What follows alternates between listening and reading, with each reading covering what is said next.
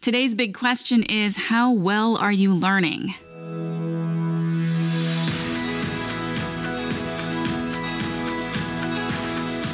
I'm Michelle Berkey, and this is God's Wisdom for Today, a weekday live broadcast series from the book of Proverbs. Just like a proverb, this show is a short, wisdom packed nugget of truth teaching us how to live our lives well. The book of Proverbs is an invitation from God to step into the wisdom of God. It is a very practical roadmap for developing the skill of living.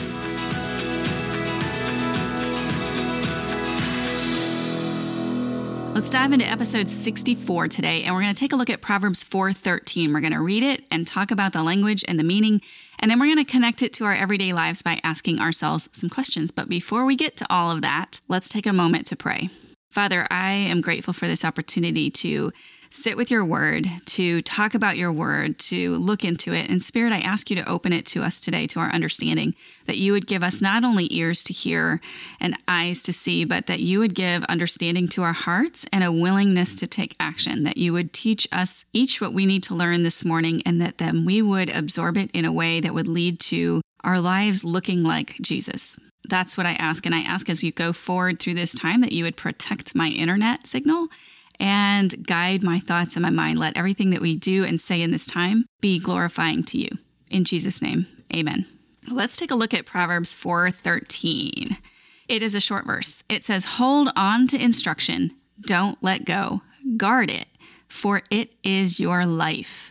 Chapter 4 is a general teaching to follow righteousness and avoid wickedness. It's the fifth time we have a dad talking to his son, and he has three discussions with him about the value of wisdom. And today we are in the second discussion. It's titled Two Ways of Life, and those are the way of wisdom and the way of the wicked. We're going to talk about two main topics in this verse today the idea of instruction and what it means to hold on to it, and the concept that wisdom is life. The big idea for today is that not only is wisdom ideal for navigating through life, as we found out in verses 10 through 12 of this chapter, but it is life itself. Let's talk about instruction first.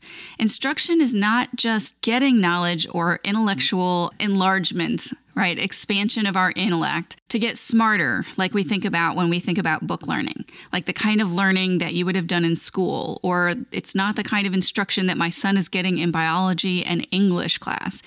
It is synonymous with wisdom. Remember that wisdom is applied knowledge. It's skill in biblical living. If we're thinking about the school analogy I used a moment ago, it would be more like trade school, the kind of learning that is applied life skills. The things that dad is teaching his son in this discussion are the instructions that we're talking about. And that's in the value of wisdom and its importance in life. If you feel like as we go through Proverbs that this idea is new to you, let me remind you that everything that we know, everything that we know, we have been taught. We've had to learn all of it. We wouldn't wake up one morning and miraculously understand how important wisdom is. Sure, some deep thinkers might have come to that conclusion on their own, but most of us, we learn what we're taught, and wisdom isn't typically an emphasis in our churches or our homes. One commentator says, Everything you need to know, you must learn. Everything right and true that you learn must be kept securely. Your life depends on being corrected from error and taught truth to know how to live. We don't just need to take in information, we need to absorb it and retain it. Other translations say hold fast to instruction, which will help understand what I'm saying in the following quote that I am going to read from John Gill. Hold fast to instruction. Head knowledge of the gospel instruction is not hold fast enough. It must be heart knowledge of it. It is taken fast hold of when it is mixed with faith when heard, when it is digested and incorporated as it were into men and becomes the ingrafted word, when men are led experimentally and practically into it and are not hearers only, but doers of it, and being thus taken fast hold of. Matthew 7 24 through 27 says, Therefore, everyone who hears these words of mine and acts on them will be like a wise man who built his house on the rock.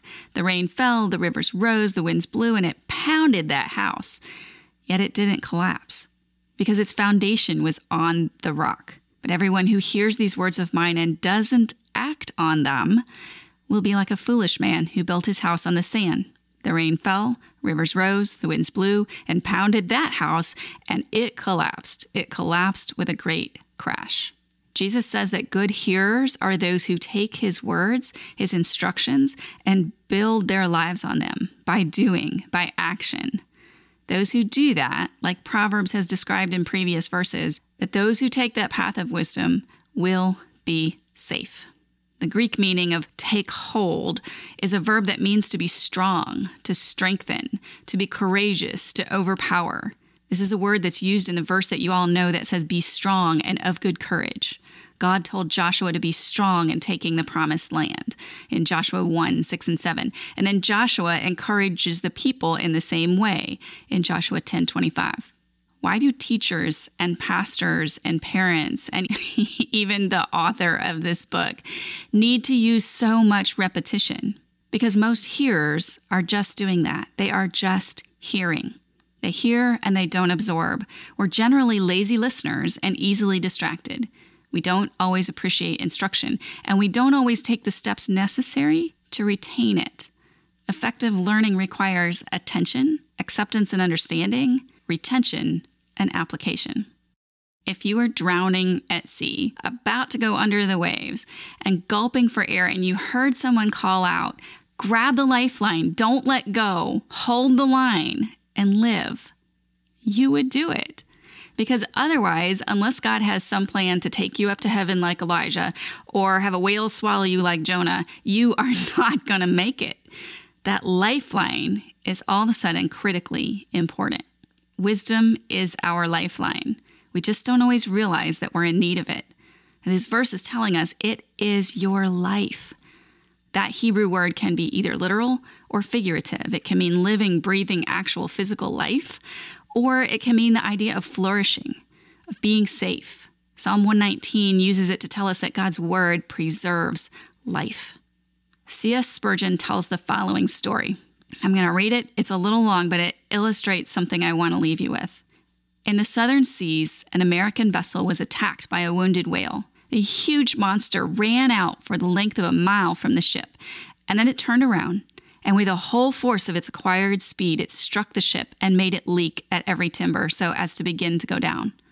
The sailors got out all their boats, they filled them as quickly as they could with the necessaries of life, and began to pull away from the ship. Just then, two strong men might be seen leaping into the water who swam to the vessel, leaped on board, disappeared for a moment, and then came up bringing something in their hands.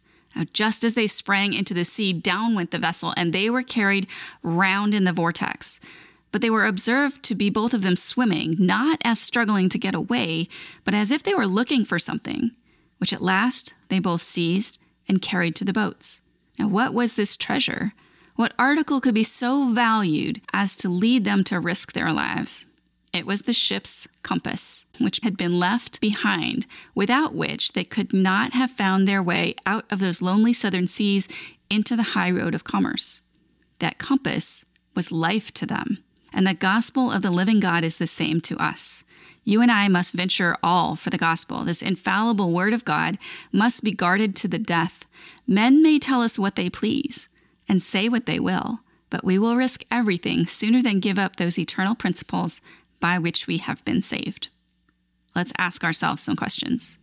How good of a learner are you? If you think about what teachers and pastors have taught you in your life, how much have you retained? Can you actually apply that knowledge to situations in your life today? What are some practical ways that you can hold on to and don't let go of wisdom? In other words, what would help you retain it and apply it to become doers and not just hearers? If we need to be instructed to hold fast, if someone has to tell us that, that we should hold on, that implies that the things that we receive by instructions will slip away if we don't make an effort to hold on to them. What might cause us to lose these instructions? Today's big question is how well are you learning? If you want a place to think about and write down the answers to those questions, we send out a set of free journal pages each Sunday evening in an email. If you want to be on the list to receive that email, go to getwisdom.link backslash email. I'll put you on the list and we'll be happy to send those out to you each Sunday evening.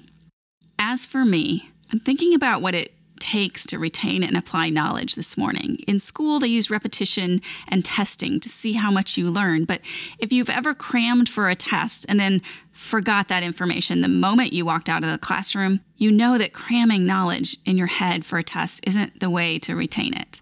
But retaining this instruction is critical because it's life. It's keeping us safe, it protects our life and allows us to flourish. It's critical that we retain this. Here are a few ways I was thinking about that we could retain the knowledge, the instruction that we receive. Meditate on it throughout the day. Continue to think about it. Bring it back to your mind over and over and think about the different applications in your life. Pray about it throughout your day. When you're bringing that back to mind, Pray about that. Pray it into your life. Pray about ways to apply it. Share what you learn with someone else. There is no better way to absorb and retain information than to teach it to someone else. And lastly, actually implement it. Don't let things just sit around your head and not be acted on. Be doers of the word and not just hearers. How about you? What will you do with what you've learned today? Let's close in prayer. Lord, we don't want wisdom for our own success, but instead we want it so that we can love you and know you and love others. We want it so that we can live lives that glorify you and honor you. So give us that kind of wisdom, Father. Give us the kind of wisdom that transforms our lives into the likeness of Christ. Amen. Thank you all so much for joining me today. If you are a broadcast watcher and you're seeing it on our Grace in the Gravel Road Facebook page, then if you think this has been helpful for you, share it with a friend. Invite someone else to join us the next time we do this, which will be, what is today's Wednesday? Which will be Friday. If you're a podcast listener, subscribe to the show and then share it with a friend who would benefit from it. Until next time, y'all, I hope you have a fantastic day.